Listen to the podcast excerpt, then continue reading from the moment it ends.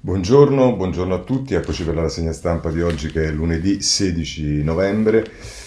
E, insomma, un po' i 5 Stelle con i loro stati generali, un po' il virus con le sue evoluzioni, questi sono i temi principali sulle prime pagine dei giornali. Andrei subito a vedere i numeri, e i numeri ce li dice come al solito, li vediamo da Corriere della Sera, pagina 4, superata la soglia delle 45.000 vittime, ieri 33.979 contagi, positivo il 17,4% dei test. Locatelli dice c'è un rallentamento, deserte le città del lockdown, anche l'Abruzzo verso la zona rossa. E, tra l'altro nel taglio basso del Corriere della Sera, se volete, c'è una Alessandra Racri che si occupa di quella che potrebbe essere la terza ondata, il rischio di un nuovo picco, quali sono i comportamenti per frenare la corsa del virus, e qui se volete ci sono 11 punti che potete andarvi a leggere, insomma, con tutto quello che ne consegue. Oggi voglio segnalarvi anche il giornale, però, perché a pagina 7, a proposito di numeri, il giornale ci dice che casi e tamponi in calo, indice di positivi al 17,4%, altri 116 in rianimazione.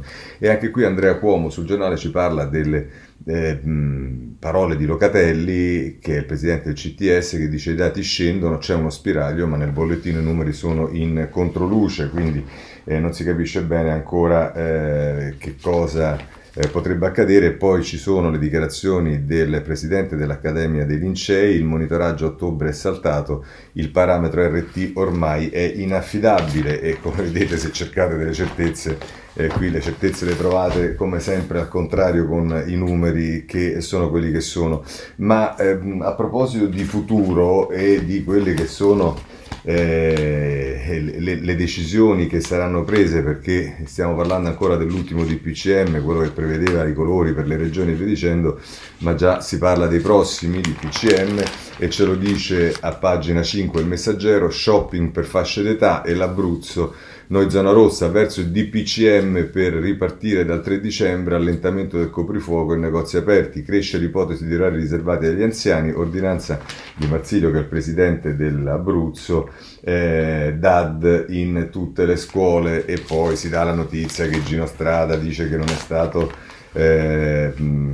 chiamato il caso Calabria, Strada dopo i colloqui nessuna proposta, dopo i primi colloqui non è stata fatta alcuna proposta formale, e così Gino Strada dice che ha scritto una lettera aperta sulla stampa, ho chiesto alcuni chiarimenti, insomma, vabbè, per chi è interessato, ma questo mi pare francamente meno rilevante rispetto ad altre cose. E una delle cose rilevanti è il capitolo su tutti i giornali che riguarda il Natale, non ci crederete, ma in realtà di questo si discute soprattutto. E allora andiamo sul Corriere della Sera, c'è Fiorenza Sarzanini che intervista Miozzo, che è il coordinatore del CTS, no ad aspettative sul Natale, si devono riaprire le scuole, allentamenti per le feste, dice serve rigore, giovani vittime della sindrome della capanna, dove vedremo i disastri, i vantaggi di tornare in classe superano di gran lunga il rischio di ammalarsi. Vedete che anche il capo del CTS, il coordinatore del CTS, scusatemi, la pensa come la ministra e come molti altri all'interno del governo. Le critiche del CTS su ogni dossier, al CTS su ogni dossier c'è un confronto, non sono tavole della legge. E poi, se volete, Sergio Harari nel taglio basso del Corriere della Sera dice errori e misure tardive, bisogna trovare soluzioni per i prossimi lunghi mesi. E insomma, questo è il Natale che ci prospetta il Corriere della Sera. Quello che ci prospetta la stampa non è francamente molto diverso. Perché c'è Roberto Speranza che qui c'è la forma del colloquio con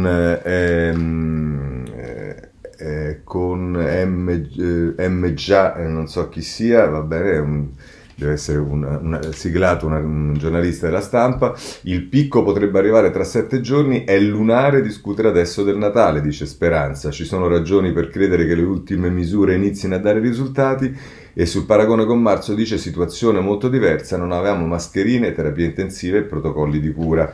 Questo è quello che ci dice Roberto Speranza, il ministro della salute, che diciamo tutto già ci dà meno che speranza sul Natale, ma vediamo anche il giornale che invece dedica le pagine successive alla prima, anzi addirittura alla prima, piano salva Natale, e questo è il titolo di prima pagina, ma poi nelle pagine successive, nella seconda e nella terza, Natale in rosso, chiusi 270.000 locali, commercianti dicono i commercianti sono i nuovi poveri, è l'allarme.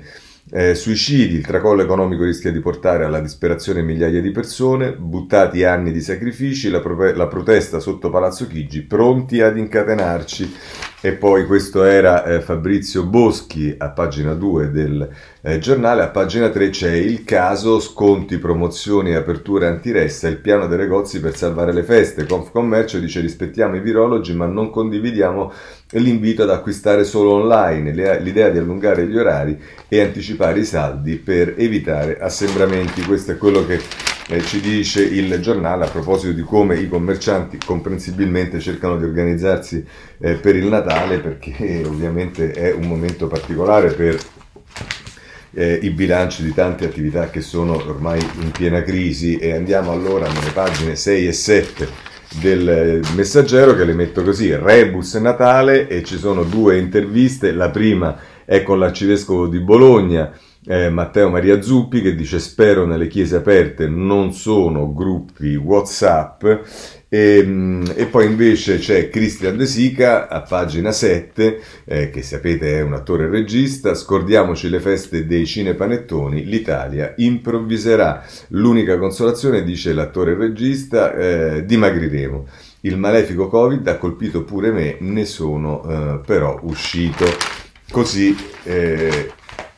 possiamo chiudere, diciamo, la partita del Natale, che sicuramente è una cosa che può apparire un po' strana, ma certamente è nel cuore di tanti italiani che vorrebbero capire che cosa succede.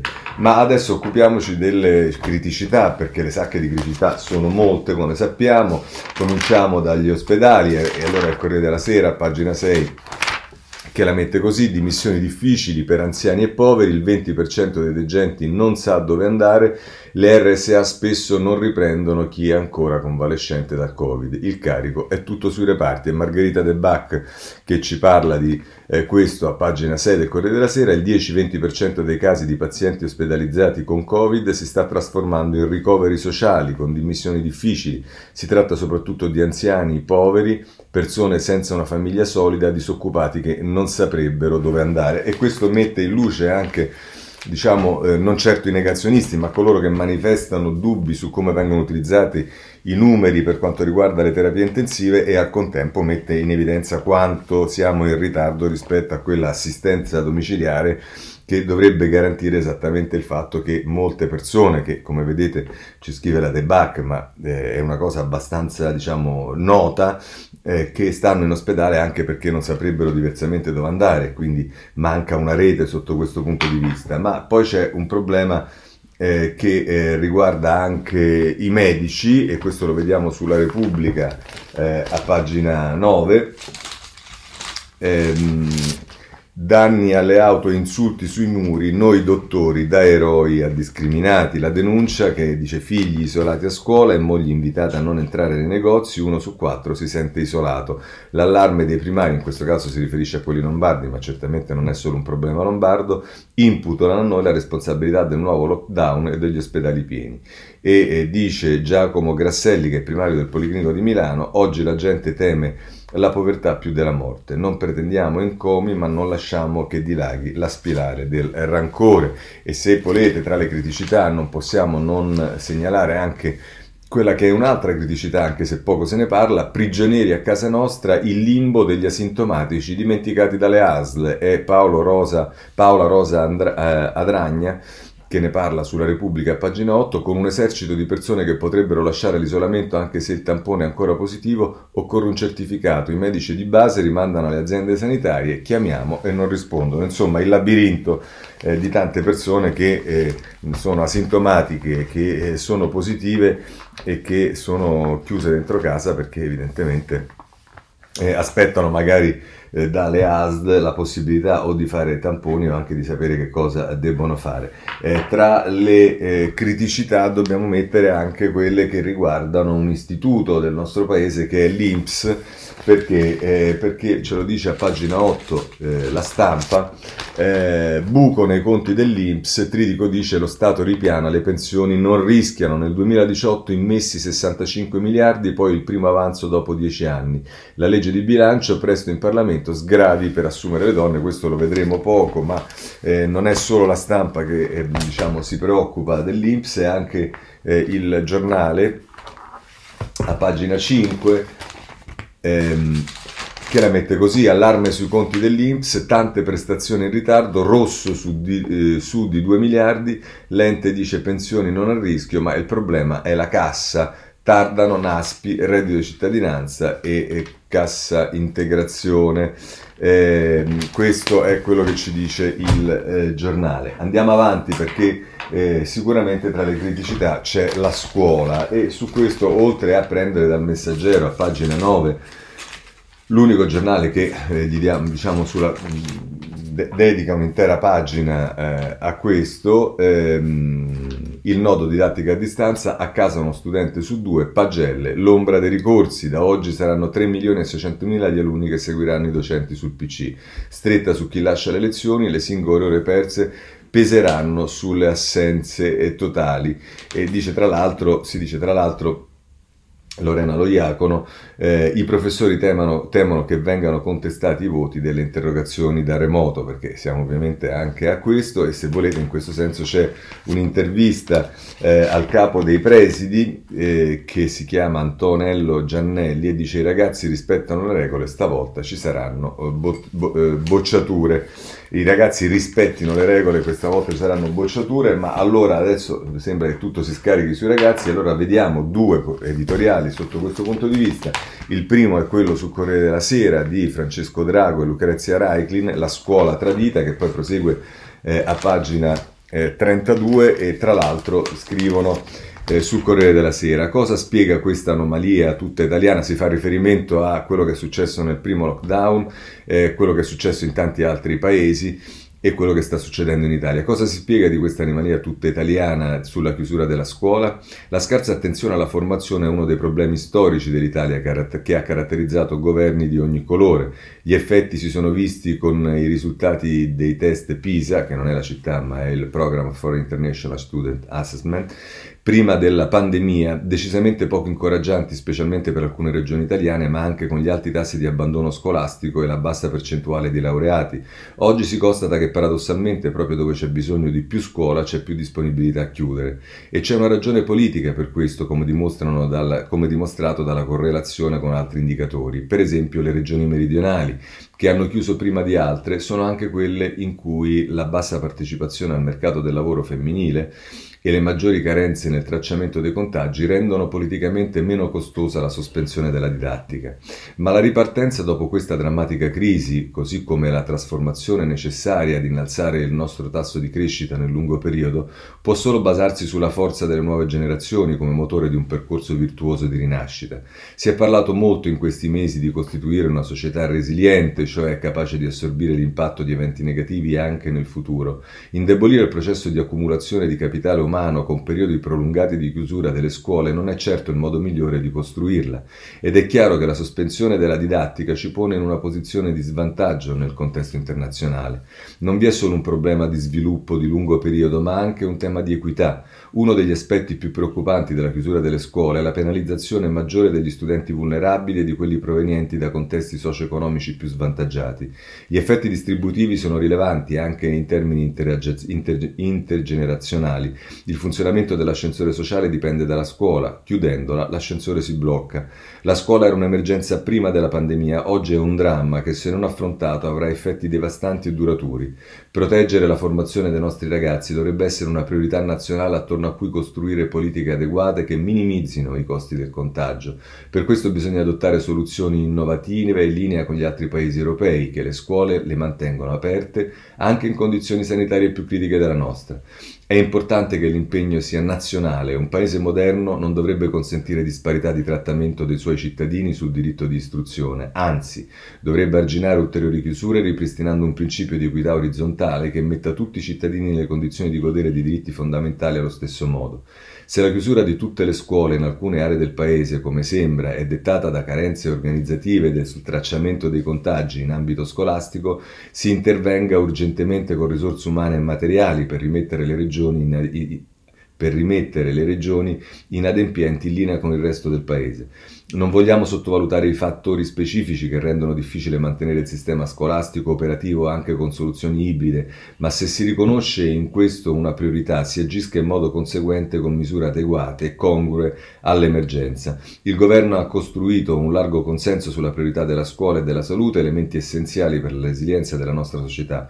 Oggi deve dimostrare il suo impegno proteggendo la scuola, perché è del futuro delle giovani generazioni che dipende il futuro del nostro paese. Così Raiklin e Drago sul Corriere della Sera, ma c'è un altro editoriale in prima pagina che è quello di Claudio Ceraso sul Foglio, che poi prosegue a pagina 4 del Foglio. Si fa riferimento al fatto che da una parte appunto Azzolina, che nel caso del primo lockdown la ministra Azzolina era stata molto timida rispetto al problema della chiusura delle scuole, si dà atto in questo lungo editoriale di Cerasa che è sicuramente quella che si è tra coloro che si è più esposti per cercare invece di ripristinare e tenere aperte le scuole in questo secondo lockdown. E tra l'altro si fa riferimento anche qui ad altri paesi e conclude così Cerasa: la scuola ha mostrato di adattarsi ai cambiamenti del paese con una velocità e una flessibilità difficili da immaginare fino a qualche tempo fa, e la sorpresa diventa doppia perché ad aver contribuito almeno parzialmente a questa nuova stagione di flessibilità è stato un ministro apparentemente appartenente a un partito che ha sempre fatto dell'immobilismo l'unica forma di legalità consentita. Combattere per avere le scuole aperte significa naturalmente correre un rischio, il rischio che qualcosa possa andare storto, ma accettare di correre un rischio è la negazione di un principio populista ancora molto diffuso anche nel grillismo, in base al quale l'unico modo per non sbagliare qualcosa, per non rischiare, è semplicemente non fare nulla, far cadere la penna sul tavolo, non decidere e fermare tutto. Le Olimpiadi non si fanno perché è troppo rischioso, gli appalti non si velocizzano perché velocizzarli comporta un rischio, la burocrazia non si snellisce perché avere meno controllo comporta un rischio troppo alto, la giustizia non si semplifica perché magari qualcuno poi la fa franca e così via. Accettare il rischio che qualcosa possa andare storto significa anche mettersi in gioco, provare a trovare non solo capri espiatori ma anche qualche soluzione se vogliamo nei prossimi mesi. La vera sfida delle scuole non sarà capire cosa fare con i banchi a rotelle, ma sarà capire in che modo trasformare la scuola in un modello per provare a governare la pandemia con ordine senza troppa isteria. Per farlo, a proposito di rischio, varrebbe la pena di ascoltare il suggerimento sempre di Miozzo, che proprio su questo giornale ha spiegato in che modo Miozzo è sempre il capo del CTS, il coordinatore del CTS, in che modo la scuola potrebbe diventare un modello per il resto del paese. Il rischio calcolato del contagio scolastico potrebbe essere adeguatamente monitorato con la disponibilità di effettuare ai ragazzi tamponi rapidi per identificare i possibili contagi, isolarli e consentire agli altri di continuare le lezioni. Purtroppo è difficile dire che la scuola non è pericolosa, perché ci sono studi che sostengono che l'aumento dei contagi avviene anche in ambito scolastico, anche se non è chiaro se il contagio è prescolastico o postscolastico. Il punto però è un altro: non è vedere se la scuola è pericolosa o meno, ma è attivare tutte quelle risorse necessarie a identificare, monitorare e isolare tempestivamente i positivi, essere in grado di fare tamponi a tappeto in tempo reale e dare le corrette indicazioni. La scuola è un luogo di socialità e di formazione, ma è anche un luogo molto controllato dove i rischi comunque si riducono. L'Italia forse dovrebbe ripartire da qui. Azzolina, chi lo avrebbe mai detto? E questo è un riconoscimento al ministro della pubblica istruzione da parte di Cerasa. Ma andiamo avanti, perché adesso poi c'è tutto il tema che riguarda le regioni. Oggi prendiamo due regioni in modo particolare. Una è ancora la Campania, pagina 7 della Repubblica. Ha fatto molto rumore le parole, come al solito, di De Luca, ma adesso Concita Sannino la mette così: il report degli ispettori, Campania impreparata alla seconda ondata, la relazione degli 007 del Ministero della Salute, mancano i medici negli ospedali. Ieri altri, questi dal dato nazionale dei 33.979 positivi, va bene, ma insomma questo è il quadro della Campania. Se invece volete sapere che cosa succede in Abruzzo, ci sono due articoli che ne parlano, uno è il Giornale a pagina 8, gli ospedali da campo per la guerra del Sud, lockdown per l'Abruzzo, Stefano Zurlo che ne parla, strutture con terapia intensiva in Calabria, Puglia e Molise, Marsilio verso la zona rossa, e che si vada verso la zona rossa ce lo dice anche la Repubblica, in questo caso a pagina 11. Ripresa post-Covid e l'Abruzzo da 6 milioni al Napoli Calcio. Qui c'è una polemica che Giuliano Foschini e Fabio Tonacci aprono sulla Repubblica. La squadra di De Laurentiis passerà i prossimi ritiri a Castel di Sangro, così la regione vuole rilanciare il turismo. Il caso all'ANAC e in procura, e siccome mancano le inchieste, le cose e via dicendo, adesso anche rispetto all'allenamento del Napoli, ma sarà sicuramente giusto così. Poi c'è la notizia che è stata una notizia un po' shock che è oggi sui giornali, ed è quella che questo virus sembra essere presente in Italia ben prima del momento nel quale se ne è cominciato a parlare. È il Corriere della Sera che ce lo dice a pagina 9, il Covid in Italia dall'estate del 2019, gli anticorpi in oltre 100 pazienti. Da Milano dice l'annuncio dell'Istituto Tumori, l'analisi sui campioni di sangue raccolti in autunno. Non è soltanto il Corriere della Sera a parlarne, ma anche Repubblica dedica molto spazio, ma poi abbiamo visto anche molti altri giornali. Ma comunque, pagina 6, virus in Italia da settembre 2019, ma lo studio divide gli scienziati. Alessandro Corica, sulla pagina 6 di Repubblica, il direttore dell'Istituto Tumori di Milano: trovate tracce nei prelievi dei pazienti che risalgono all'anno scorso, però i dubbi degli immunologi, forse si tratta di persone che avevano contratto un coronavirus ma non il Covid. E poi, se volete, non può mancare nel taglio basso l'esperto, che è Gianfranco Spiteri dell'EDC, che sarebbe, non so bene che cosa sia questo EDC, European Center for Disease Control, va bene, insomma, e che dice: all'inizio circola in silenzio, poi dilaga, per liberarcene serviranno anni. Ecco qua un'altra parola di speranza per tutti noi. Ma andiamo avanti, perché abbiamo sentito il virologo, ma poi ci sono gli esperti che continuano a parlare e continuano ovviamente a dire uno il contrario di quello che dice l'altro. In questo caso è Zangrillo che torna a parlare sul Libero, titolo di prima pagina: Zangrillo dà le pagelle ai telemedici, tanti scienziati, poca scienza. E poi, se andate a pagina 3, c'è l'intervista che gli fa Piero Senaldi: quanti scienziati dell'ultima ora sul Covid. Il direttore del Sall'Affare di Milano dice: non credo che tornerà l'emergenza di marzo, spero non ci saranno più chiusure totali, e dice, mette un su chi va là, guai a terrorizzare la gente. Ecco, non mi pare che questo, diciamo, consiglio, anzi questo avvertimento sia accolto, perché leggendo i giornali ce ne rendiamo conto, anche come vengono dati i dati, ci rendiamo conto che invece il terrore è la cosa principale che viene distribuita un po' da tutte le parti. Ma allora cerchiamo di capire quali sono le misure che il governo intende prendere per far fronte a questa seconda ondata. E allora, se andiamo con Claudia Voltattorni sul Corriere della Sera a pagina 2, gli sgravi sul lavoro delle donne nella manovra da 40 miliardi, stop ai licenziamenti, 400 milioni per i vaccini, oggi la bozza di legge in Consiglio dei Ministri e l'incontro con i sindacati. Questo ci dice il Corriere della Sera a pagina 2. Poi ancora, però, vi segnalo sul Corriere della Sera, non tanto a proposito di quelle che sono le manovre da fare, ma a proposito di quelle che sono le manovre fatte, che sono state fatte, c'è il data room di Milena Gabanelli a pagina 11, che riguarda alcuni interventi che sono stati fatti. Bonus a pioggia, dove vanno a finire? Per la bici 500 euro e il sito va in crash.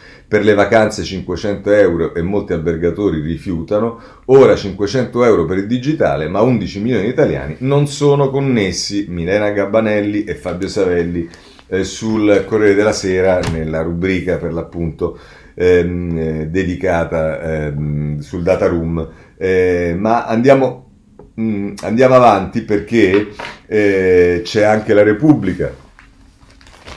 I giornali mettono in evidenza aspetti diversi, ma quello che è sicuro è che ancora la manovra è aperta. Ma insomma, pagina 13, manovra più soldi alla sanità, meno deficit per 15, nuovo deficit per 15-20 miliardi. Valentina Conte che ce ne parla, il Consiglio dei Ministri approva oggi le misure, 400 milioni per i vaccini e farmaci anti-Covid, in settimana ulteriore scostamento di bilancio, e qui ci sarà da capire poi quale sarà l'atteggiamento delle opposizioni, che hanno già messo sul chi va là, sul fatto che ovviamente vogliono capire questo scostamento di bilancio a che cosa è destinato. Ma anche il Giornale a pagina 4 certamente non ha un approccio positivo, la manovra lievita ancora e fa spazio ad altri regalini, scrive Gianmaria De Francesco. L'ultima bozza sarà 248 articoli, norme per RAI, ENAC e AGEA, tagliata la cedolare secca, cashback senza tasse. Così la mette il Giornale. Vogliamo vedere un altro giornale che diciamo non è certo amico del governo ed è Libero. Libero porta a pagina 4 un'intervista con Luca Ricolfi che è titolata così, fatta da Fausto Carioti: alla fine l'economia reggerà ma a comandare sarà la Cina. Dice Ricolfi, mentre noi chiudiamo gli occhi sui crimini contro l'umanità, Pechino è sempre più forte, Conte ci sta trasformando in una società di parassiti. E qui si parla di varie cose, tra cui i rischi sui vaccini, il vaccino è la carota con cui i politici cercheranno di rassicurarci, non vaccinateci se non sapete che il vaccino è sicuro. E poi a proposito di Arcuri, dice è inadeguato, mi è difficile pensare che un altro commissario al posto di Arcuri, Bertolaso, non avrebbe fatto qualcosa di più e di meglio, specie in materia di approvvigionamento, tamponi e di gare partite troppo tardi. C'è un'accusa ad Arcuri sul Libero da parte di Ricolfi. Ma ancora a proposito, adesso lo vedremo, c'è un capitolo su Arcuri, ma invece a proposito di manovra ci sta qualcosa che il Messaggero ci dice sul super bonus 110%, pressing per la proroga oltre il 2021, senza una prospettiva di stabilità la misura rischia una falsa partenza, l'estensione ancora non prevista ma il governo punta sui fondi europei. La complessità della normativa e le difficoltà del lockdown richiedono tempi più lunghi, per l'appunto per quanto riguarda la possibilità di utilizzare il super bonus del 110%. Questo ci dice il Messaggero. E poi invece dal Sole 24 Ore prendiamo due cose, una riguarda la cassa integrazione. È la prima pagina, il titolo di apertura del Sole 24 Ore, la nuova cassa integrazione parte da oggi ma ancora ritardi per 526.000 addetti. La novità e i risultati, scatta la terza fase di aiuti, 6 settimane, l'INPS da marzo ha gestito più di 3 miliardi di ore per quasi 800.000 aziende, e l'imbuto, dice il Sole 24 Ore, è l'iter complesso, le giacenze al 30 settembre riguardano 81.000 imprese, in ottobre altre 98.000 istanze, task force dell'istituto. E poi sempre per rimanere ai numeri, la manovra e quello che diciamo dovrebbe riguardare i prossimi decreti del governo, è a pagina 3 che il Sole 24 Ore se ne occupa. Fondo perduto per bar e altre attività, l'aiuto non sempre automatico, il calcolo del contributo intreccia codice Ateco, zone coefficienti dal 50 al 400%, l'esecutivo lavora al Ristori Ter e stanzia altri 4 miliardi per il 2021, attivabili con, indovinate un po', DPCM. Questo ci dice il Sole 24 Ore.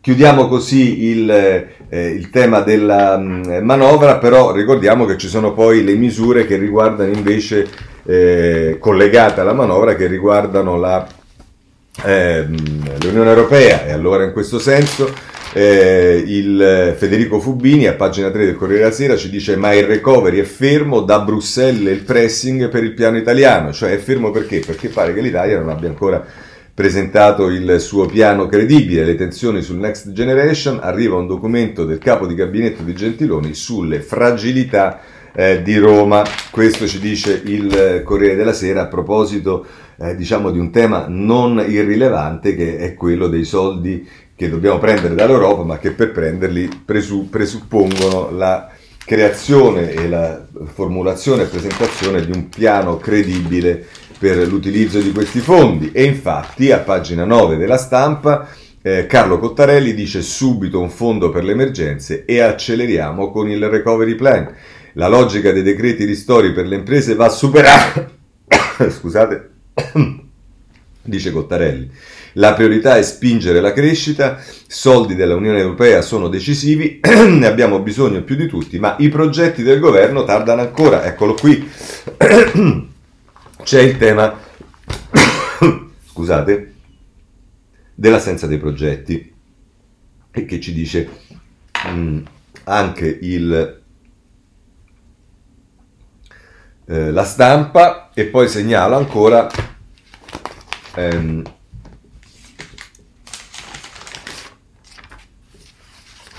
scusatemi, no, invece sul tempo non era riferita ai soldi dell'Europa, ma al problema della manovra, però la metto lo stesso. Niente aumento delle pensioni, ma si premiano quelle d'oro.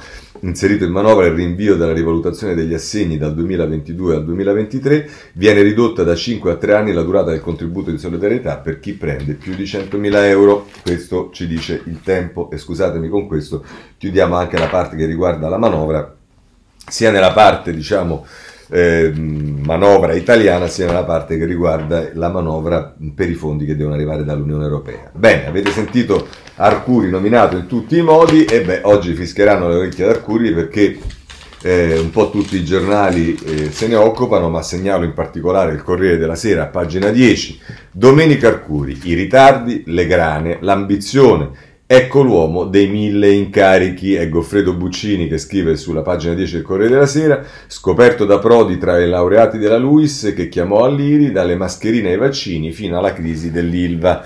Un ritratto di Domenica Arcuri sul Corriere della Sera, meno, diciamo, neutro è quello che fa invece il Domani, a pagina 3, ma non è riferito in realtà solo a Domenica Arcuri, all'utilizzo più in generale dei commissari, ed è Nello Trocchia che se ne occupa. Domani, pagina 3, solo le carriere dei commissari durano più delle emergenze, non solo Arcuri, per ogni evento anche programmabile ci si affida alle logiche emergenziali, leggi ordinarie sospese, controlli aggirati, potere discrezionale, la gestione del Covid è solo l'ultimo capitolo. Così la mette il Domani, che chiama dentro Arcuri a un problema più compresso. Andiamo avanti, c'è il tema del vaccino. Ora, il vaccino ha varie declinazioni sui giornali. Intanto voglio segnalarvi il tempo a pagina 8 che dice che, diciamo, fa parlare il creatore del vaccino Pfizer, fuori dal virus solo a fine 2021, scienziati divisi sulle date, e anche il vice ministro Sileri frena, non mi sbilancerei sui tempi di distribuzione delle dosi.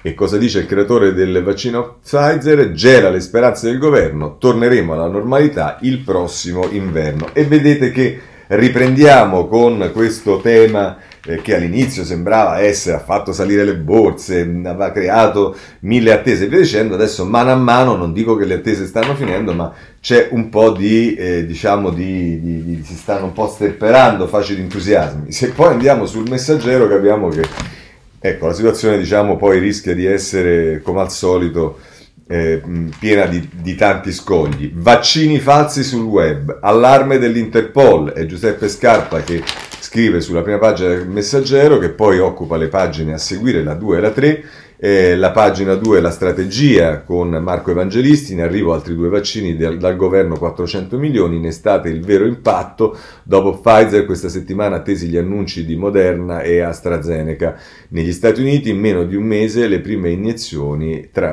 meno di un mese le prime iniezioni al personale sanitario. E poi c'è un'intervista al direttore dello Spallanzani, Francesco Vaia, che dice dosi prima agli anziani e da dicembre nuove cure basate sulle monoclonali. E poi appunto ci sta il tema dei vaccini, a pagina 3 se ne parla del Messaggero, l'allarme dell'Interpol sul web, prodotti falsi, non solo vaccini e farmaci fake, in rete pure integratori che, virgolette, proteggono dal Covid.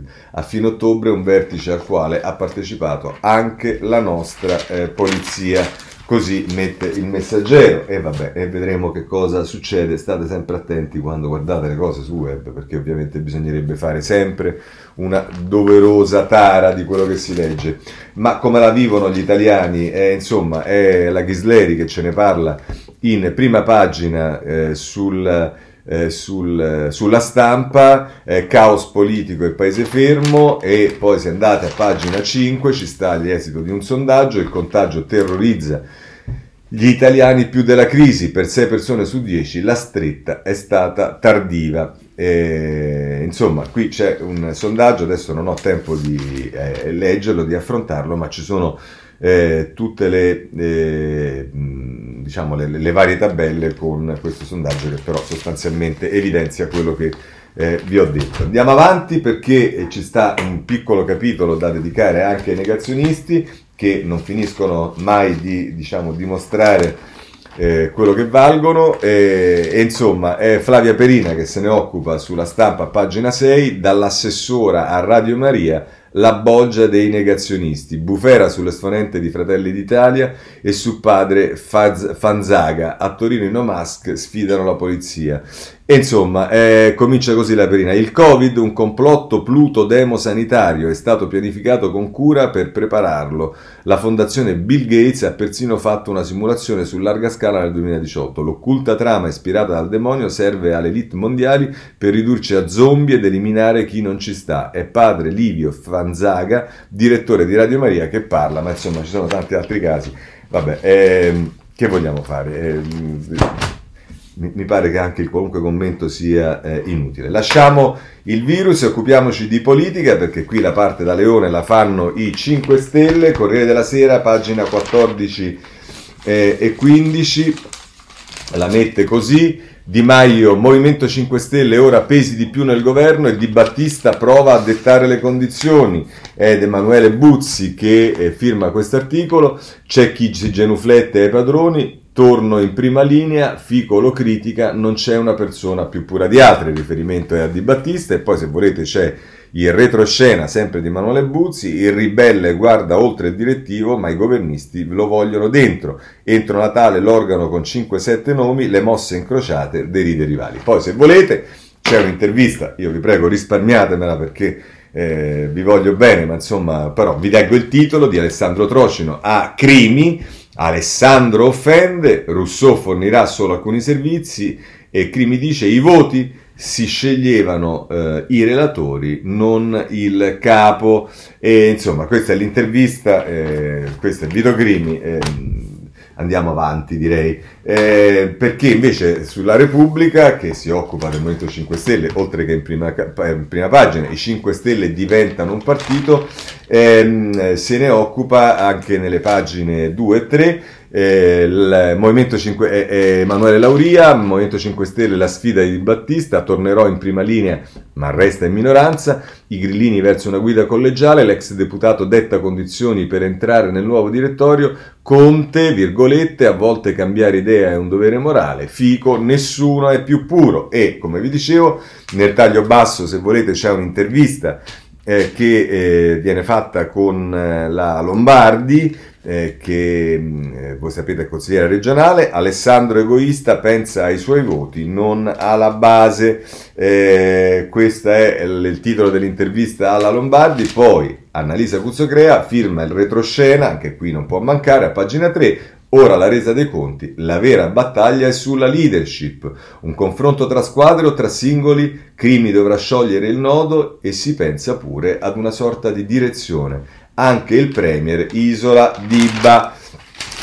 Questo sulla Repubblica, ma torneremo sulla Repubblica perché c'è un articolo di Tito molto approfondito su questo tema. Segnala ancora la Stampa, che si dedica dei grillini nelle pagine 10 e 11, a pagina 10 è Federico Capurzo, Di Battista, blindare la regola dei 2 mandati, agli stati generali congelate le ostilità, no alle alleanze strutturali, Di Maio tende la mano a Casaleggio. Ma poi invece il retroscena di Ilario Lombardo a pagina 11, Conte spinto verso la leadership, l'asse con Fico per il futuro del Movimento 5 Stelle, l'ipotesi ai vertici dei 5 Stelle è sempre più concreta, l'operazione scatterà dopo la scelta del Quirinale. A voi ancora, allora, però ci abbiamo tempo, vedremo quante altre cose succederanno ancora. Andiamo avanti, perché c'è il Giornale, che voglio segnalarvi, che dedica anch'esso La pagina 13 alle vicende grilline la mette così Domenico Di Sanso nel suo retroscena: il risico dell'organo collegiale, Di Battista vuole la leadership, il direttivo dovrebbe avere 7 rappresentanti delle correnti, ma l'ex deputato punta a pesare di più e cerca la conta. Così la mette il Giornale. Il Domani ci va, diciamo, anch'esso non leggero, in prima pagina con Serena riformato.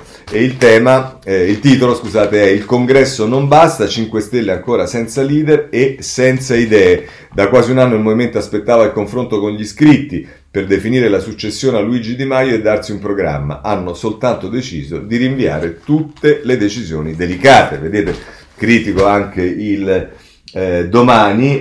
Volete sapere che cosa ne pensano gli altri giornali, diciamo, più lontani dal governo? Per esempio Il Tempo. Il Tempo dedica la prima pagina con Franco Becchis e poi le pagine successive. Il giorno dell'agonia grillina, al congressino pentastellato attacca Alessandro Di Battista, ma tutti gli altri lo ignorano. Citano Buddha e i propri meriti, preoccupati solo delle poltrone e da come conservarle di più. Da ministri e parlamentari una passerella fatta di parole senza idee sull'Italia di oggi. E i titoli delle pagine 2 e 3 sono: i 5 Stelle restano governisti, e poi a pagina 3 la grottesca agonia dei grillini. Insomma, per chi vuole c'è tutto quello che volete sul Tempo, con una impostazione ovviamente molto severa, così come non meno severa è quella di Libero, che a pagina 6 dice: gli stati generali del Movimento 5 Stelle sembrano una riunione degli alcolisti anonimi. Così ci va leggero Libero sulla pagina 6 del giornale. Chiudiamo con il Messaggero a pagina 12, perché c'è un tema che avrà dei riflessi, poi vedremo quali, ma insomma chi si aspettava una blindatura della Raggi, almeno secondo il Messaggero, non la trova. Il grande gelo sulla Raggi, il via libera al bis non arriva. Questo è lo scenario di cui si occupa Francesco Pacifico sul Messaggero. Insomma, vedrete che ancora la partita su Roma aperta. Ma a questo punto prendiamo Claudio Tito, che la mette così. Non posso leggerlo tutto perché è molto lungo, è un'intera pagina oltre che la prima, ma insomma, il Movimento 5 Stelle, almeno quello che abbiamo conosciuto dal Vaffa Day fino a qualche mese fa, non c'è più. Quella stagione non è stata però archiviata ieri, bensì 15 mesi fa, alla nascita del secondo governo Conte e della maggioranza con il PD. Ma da ieri non è più un movimento, è un partito, con correnti, segreterie, direzioni, mediazioni e litigi e scontri compromessi. È cambiato, la forza della politica lo ha trasformato, la potenza della realtà lo ha costretto ad accettare un'evoluzione. Come si diceva nell'estate del 2019, si è costituzionalizzato. È entrato nel sistema proprio quello che avrebbe dovuto aprire come una scatoletta di tonno. Eppure non basta questo a spiegare l'andamento e il merito delle discussioni che si è consumata in questi due giorni, il cui esito, tanto fumoso e ambiguo, sarebbe stato elogiato persino dal convento di Santa Dorotea, dove è nata l'anonima corrente democristiana. E insomma, così la mette, come capite, la mette abbastanza pesante Claudio Tito sulla Repubblica. C'è anche Sallusti che se ne occupa sulla prima pagina del giornale con il suo editoriale. La marea grillina ora è una palude, il congresso farsa dei grillini segna la fine dell'utopia del partito non partito che si voleva fatto da eletti da Dio più che dagli elettori, cosa apparentemente verosimile visto che nessun elettore conosceva neppure uno dei candidati per caso spediti in Parlamento. Che sia davvero così se ne è accorto meglio tardi che mai pure Marco Travaglio, che in questi ultimi anni con il suo Fatto Quotidiano ha dato voce e sostegno a questa illusione ottica. Esame di immaturità, ha scritto ieri a proposito del congresso dei 5 Stelle. A chi interessa nel pieno di una pandemia questa sbobba fatta di regolette, scontrini, quote sociali e piattaforme online? Già, dico io, sarebbe una giusta osservazione se parlassimo di un'improvvisa deriva dei grillini, mentre invece regolette, scontrini e quote sociali hanno costituito il cardine giù di una narrazione e di una politica fondata sulla presunta diversità, cioè sul nulla, perché come sta emergendo la diversità non esiste. Riusciranno i nostri eroi a capire chi sono e da dove vengono per capire dove andare? Scrive ancora Travaglio, centrando la questione ma mettendo un punto interrogativo di troppo. I nostri eroi, infatti, sanno e capiscono, sono così malmessi proprio perché sanno chi sono e da dove vengono. Cioè sanno di essere dei signori venuti dal nulla, i più pure in più pure nullatenenti, senza alcuna esperienza di lavoro e di vita, che improvvisamente si sono ritrovati sotto i riflettori a guadagnare 15.000 euro al mese, più benefit, sti 15.000 euro al mese, va bene, no, non sono 15.000 euro al mese, ma va bene, e quindi per dare una risposta non richiesta alla domanda di travaglio non vogliono andare da nessuna parte, vogliono restare lì a qualunque costo, perché fuori di là la maggior parte ricadrebbe nell'anonimato e forse pure col tempo nell'indigenza. La marea grillina ha occupato il potere, lo stesso che dicevano di voler liberare dalla morsa della politica. Non sarà mai classe dirigente né autentica forza di governo, non perché strada facendo abbiano perso la testa, come sostiene Travaglio, ma perché la testa non l'hanno mai avuta, se si accettano quei 3 o 4 guigeni guidati da Beppe Grillo e dalla buonanima di Casaleggio Senior che hanno messo in piedi questo baraccone, mai pensando che sarebbe finita così tristemente. Così la mette Sallusti, e con questo possiamo chiudere il capitolo 5 Stelle. Per quanto riguarda il PD, signori e signori, una notizia, uno scoop, siamo passati, ormai il Corriere ospita lettera, ha ospitato la lettera di Zingaretti, ha ospitato la lettera di Conte, e oggi poteva mancare la lettera di Bettini? No, è anche la lettera di Bettini, pagina 17 del Corriere, e il titolo è "Chiamare al governo leggeri migliori, il segnale di Forza Italia va raccolto subito". E insomma, tra l'altro dice Bettini, è il momento di discorsi solenni, impegnativi, coraggiosi, concreti ma rivolti al cuore degli italiani, è il momento della ragione ma anche della forza, del rischio, è il momento dell'unità, lo stato eccezionale che stiamo vivendo sospende la normalità della politica, pone a tutti accanto alla politica il tema costruttivo del perché siamo una comunità, un popolo, una patria, e di cosa depositerà nel profondo dell'animo della nazione dopo questa tragedia. Bene, poi adesso andiamo alla ciccia con cui si chiude questa lettera. La maggioranza che ora governa l'Italia si è rivolta all'insieme del Parlamento perché ognuno dia il proprio contributo, deve continuare a farlo con forza. C'è stata un'apertura da parte di Forza Italia, si raccolga senza indugi, è un segnale. La legge di bilancio che verrà discussa è un tutt'uno con il governo concreto della pandemia, si muove dentro questa tempesta, dopo la legge di bilancio ci saranno mesi ancora drammatici. E come finisce Bettini, non si tratta di rinunciare ognuno alla propria identità, alle proprie ragioni, al proprio punto di vista sul paese, piuttosto si tratta nella stretta di oggi di praticare tutte le vie possibili per raccogliere con generosità i contributi delle forze politiche consapevoli e democratiche che sinceramente intendono dare una mano. E si tratta di superare ogni prudenza o valutazione di opportunità, comprensibile in altri momenti, per richiamare anche all'interno dell'esecutivo le energie migliori e necessarie per competenza e forza politica in grado di offrire, insieme a Conte, un punto di riferimento indiscusso all'Italia e alla Repubblica, così scosse e provate. Bastava una riga, una parola, rimpasto. Questo è quello che sostiene Bettini. Ma c'è anche Berlusconi che in qualche modo fa da sponda, in qualche modo anche spaccando un po' il centrodestra, lo vediamo sul giornale a pagina 12, "Indennizi e niente tasse, i paletti di Berlusconi per il dialogo sul bilancio". Il leader di Forza Italia pronto a collaborare sui ristori, semestre fiscale bianco e pagamenti della pubblica amministrazione. Poi però, oltre a Berlusconi e il centrodestra, ci sta anche Fratelli d'Italia, in particolare ci sta la Meloni, pagina 7 di Libero, le due sfide impossibili che Giorgia ha già vinto, nel 2004 divenne leader dei giovani di AN anche se Fini provò a fermarla, e poi ha riunito una destra spaccata in 4, è Gianluca Veneziani, e che fa pubblica un articolo sul libro che si chiama "Fenomeno Meloni", questo su Libero. Bene, chiudiamo adesso con i partiti e passiamo però al sindacato. Sapete che c'è stata la kermesse della CGIL, che ha visto il confronto tra Landini e Bonomi, che ha visto un'altra serie di dibattiti, tra l'altro ieri c'era anche quello con il commissario europeo Gentiloni, ma insomma oggi Paolo Baroni sulla Stampa, pagina 18, la mette così: "Landini rigioca la carta del dialogo, un patto con imprese e governo, il leader CGIL, contratti e lavoro le priorità, dobbiamo essere coinvolti nelle decisioni, mano tesa alla vigilia del vertice con il Premier Conte, nessuno può fare da solo in questa fase". Quindi vedremo se son rose fioriranno, come diceva qualcuno. Ma andiamo avanti, ci sono due cose che vi vorrei segnalare sul tema della giustizia, anzi la prima è il Foglio, un bell'articolo sulla prima pagina del Foglio di Annalena Benini, Fuori dal carcere i bambini. Colpevoli di marginalità, i figli delle madri detenute imparano per prima una parola: apri. La vita quotidiana al gabbio, i danni permanenti e la speranza sempre di uscire da lì insieme. Passi avanti e poi indietro nella liberazione dei più piccoli.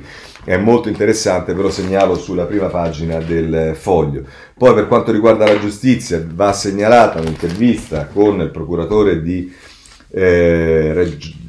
Catanzaro, forse se non mi ricordo, comunque Gratteri, a pagina 23 del procuratore di Catanzaro, scusate, a pagina 23 della Stampa. Le mafie si adattano anche al lockdown, per loro è un'opportunità, è Gratteri che parla sulla pagina 23 della Stampa, intervistato da Carlo Piano. Per sconfiggerle bisognerebbe affrancare la gente dalla paura e dal bisogno. E poi dice: per troppo tempo le abbiamo trattate dal punto di vista dell'ordine pubblico, il problema è culturale. Questo è Gratteri sulla Stampa. Voglio segnalarvi invece sul tema del processo penale, sempre dalla Stampa, Pignatone, nella pagina dei commenti, è un lunghissimo articolo, non ho il tempo di leggerlo per tutto, ma insomma dice: la possibilità di fatto estremamente ridotta che il personale amministrativo svolga efficacemente si parla della sospensione del processo penale, scusate, da casa il proprio lavoro, e inoltre limitazioni degli spostamenti in generale e degli accessi ai palazzi di giustizia in particolare, ha fortemente rallentato tutte le attività, comprese quelle dei pubblici ministeri e della polizia giudiziaria. E dice ancora Pignatone: da qualche anno, su impulso di alcune procure, soprattutto sulla spinta dalla realtà delle cose e dei numeri, il CSM ha riconosciuto la necessità che tutti gli uffici giudiziari, a cominciare proprio da quelli requirenti, fissino in via preventiva dei criteri di priorità adottati in maniera chiara e trasparente, coinvolgendo nella scelta anche gli uffici, gli altri uffici del distretto di Corte d'Appello e i consigli dell'Ordine degli Avvocati, che possono dare in questa materia un contributo prezioso. Bla bla bla, va avanti e dice, tra l'altro, non è certamente la soluzione ideale, ma il problema, come si è detto, è a monte, e l'adozione di criteri di priorità è solo un modo per limitarne gli effetti negativi. Ne sono state finora individuate soluzioni migliori. A volte si affaccia l'ipotesi che sia il Parlamento a formulare con cadenza annuale i criteri di priorità, ma tale indicazione non potrebbe essere che estremamente generica, avulsa dalla peculiarità delle situazioni concrete e quindi sostanzialmente inutile. Diverso invece il caso, eccetera, eccetera. Ora, questo francamente, con tutto il rispetto per il dottor Pignatone, diciamo, si segnala che in tanti altri paesi funziona esattamente così, e non si capisce per quale motivo il Parlamento non potrebbe essere in grado di dare delle direttive e invece le procure direttamente sì. Va bene, ma insomma questo è quello che scrive Pignatone, tra l'altro sulla Stampa. Chi vuole lo può leggere, è comunque un elemento, un contributo interessante dal punto di vista del dibattito su come deve funzionare l'azione penale. Segnalo sul Corriere della Sera, a pagina 24, la notizia che all'antiterrorismo della Comunità Europea finisce anche un italiano che si chiama Claudio Galzerano, ha 57 anni, dice basta gelosie fra polizia degli stati. Galzerano a capo dei servizi di contrasto all'estremismo internazionale di Europol. Ancora, adesso passiamo alle notizie che riguardano invece la politica estera. Segnalo sul Corriere della Sera, richiamata in prima pagina e poi sviluppata nelle pagine 12 e 13, una lunga intervista a Macron fatta dal Gilles Gressani, immagino Matteo Malik e Ramona Abjoy. Insomma, comunque sono l'America lo capirà, l'Europa sarà sovrana con la propria difesa, il presidente francese, parliamone con il nuovo governo di Biden. E poi dice ancora: siamo in un momento di frattura del sistema capitalistico che deve pensare allo stesso tempo alle disuguaglianze e al cambiamento climatico. E ancora dice: non siamo gli Stati Uniti d'America, sono i nostri alleati storici, ma non abbiamo una preferenza per l'uguaglianza noi abbiamo una preferenza per l'uguaglianza che non c'è negli USA. E ancora, a proposito proprio di terrorismo, dice: la lotta contro il terrorismo e l'islamismo radicale è una lotta europea, una lotta per i valori ed è una lotta alla nostra altezza. Così, se siete interessati, trovate questa intervista sul Corriere della Sera, poi sia sul Corriere a pagina 19 che sulla Repubblica a pagina 14 e 15 si parla dell'America invece elezioni, Trump voto truccato, ribalteremo il risultato, il leader insiste, Biden vincitore, non riconosco un bel nulla, è Giuseppe Sarcina che ce ne parla sul Corriere della Sera a pagina 19, ma come vi dicevo a pagina invece 14 e 15 è la Repubblica, dal Pentagono all'economia, Biden vuole un team di donne, Alberto Flores d'Arcais che parla già del presidente che si muove da presidente anche se l'altro presidente, quello in carica ancora, non lo ha riconosciuto. E poi però c'è una notizia che viene data anche su altri giornali, Trump ammette la sconfitta, poi ci ripensa, vinceremo noi, i suoi ricorsi sono stati bocciati e il riconteggio in Georgia non sta portando a nulla, ma rifiuta ogni passo indietro. E se poi, questo era appunto Alberto Flores d'Arcais, se poi andate dal corrispondente da New York Federico Rampini, il titolo a pagina 15 di Repubblica è 2020 fuga da New York, la città in crisi perde 300.000 famiglie, emergenza Covid, criminalità in aumento e servizi non più all'altezza dei costi abitativi spaventano i residenti, così molti preferiscono cambiare aria e tra un anno si vota per il sindaco, ci dice la Repubblica. Voglio segnalare dal Foglio Adriano Sofri nella prima pagina dell'inserto una intera pagina molto interessante, guerra e pace e ancora guerra. Nello stesso giorno, martedì scorso, si è concluso l'ennesimo conflitto per il Nagorno-Karabakh ed è arrivata la notizia di un eccidio in Mozambico, due fronti che Mario Raffaelli conosce bene per avervi condotto negoziati di pace, e questo è il suo racconto, ed è una lunga chiacchiera con Mario Raffaelli, che è stato un dirigente del Ministero degli Esteri, oltre che sottosegretario, insomma ne ha fatte parecchie, ne ha seguite parecchie. Sulla pagina prima dell'inserto del Foglio. Poi c'è da segnalare invece per quanto riguarda la Tunisia, ce ne dà notizia il Corriere della Sera, pagina 21, Aisha, single e, parentesi forse, chiusa parentesi, incinta, vuole scuotere la Tunisia.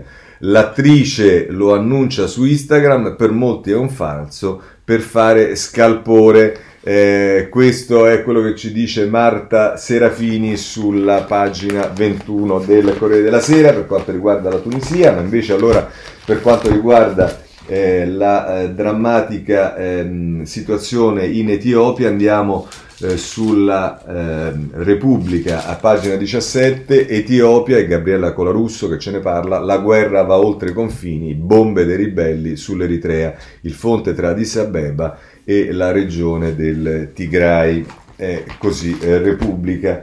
C'è un dossier Russia, ce lo dice anche qui la Repubblica a pagina 21, perché la moglie di Livashenko porto Putin in tribunale per mio marito, parla Marina, la vedova dell'ex agente del KGB che è stato avvelenato, come sapete e come ricorderete. Da ultimo la Cina, è la Stampa pagina 14 che ce ne parla,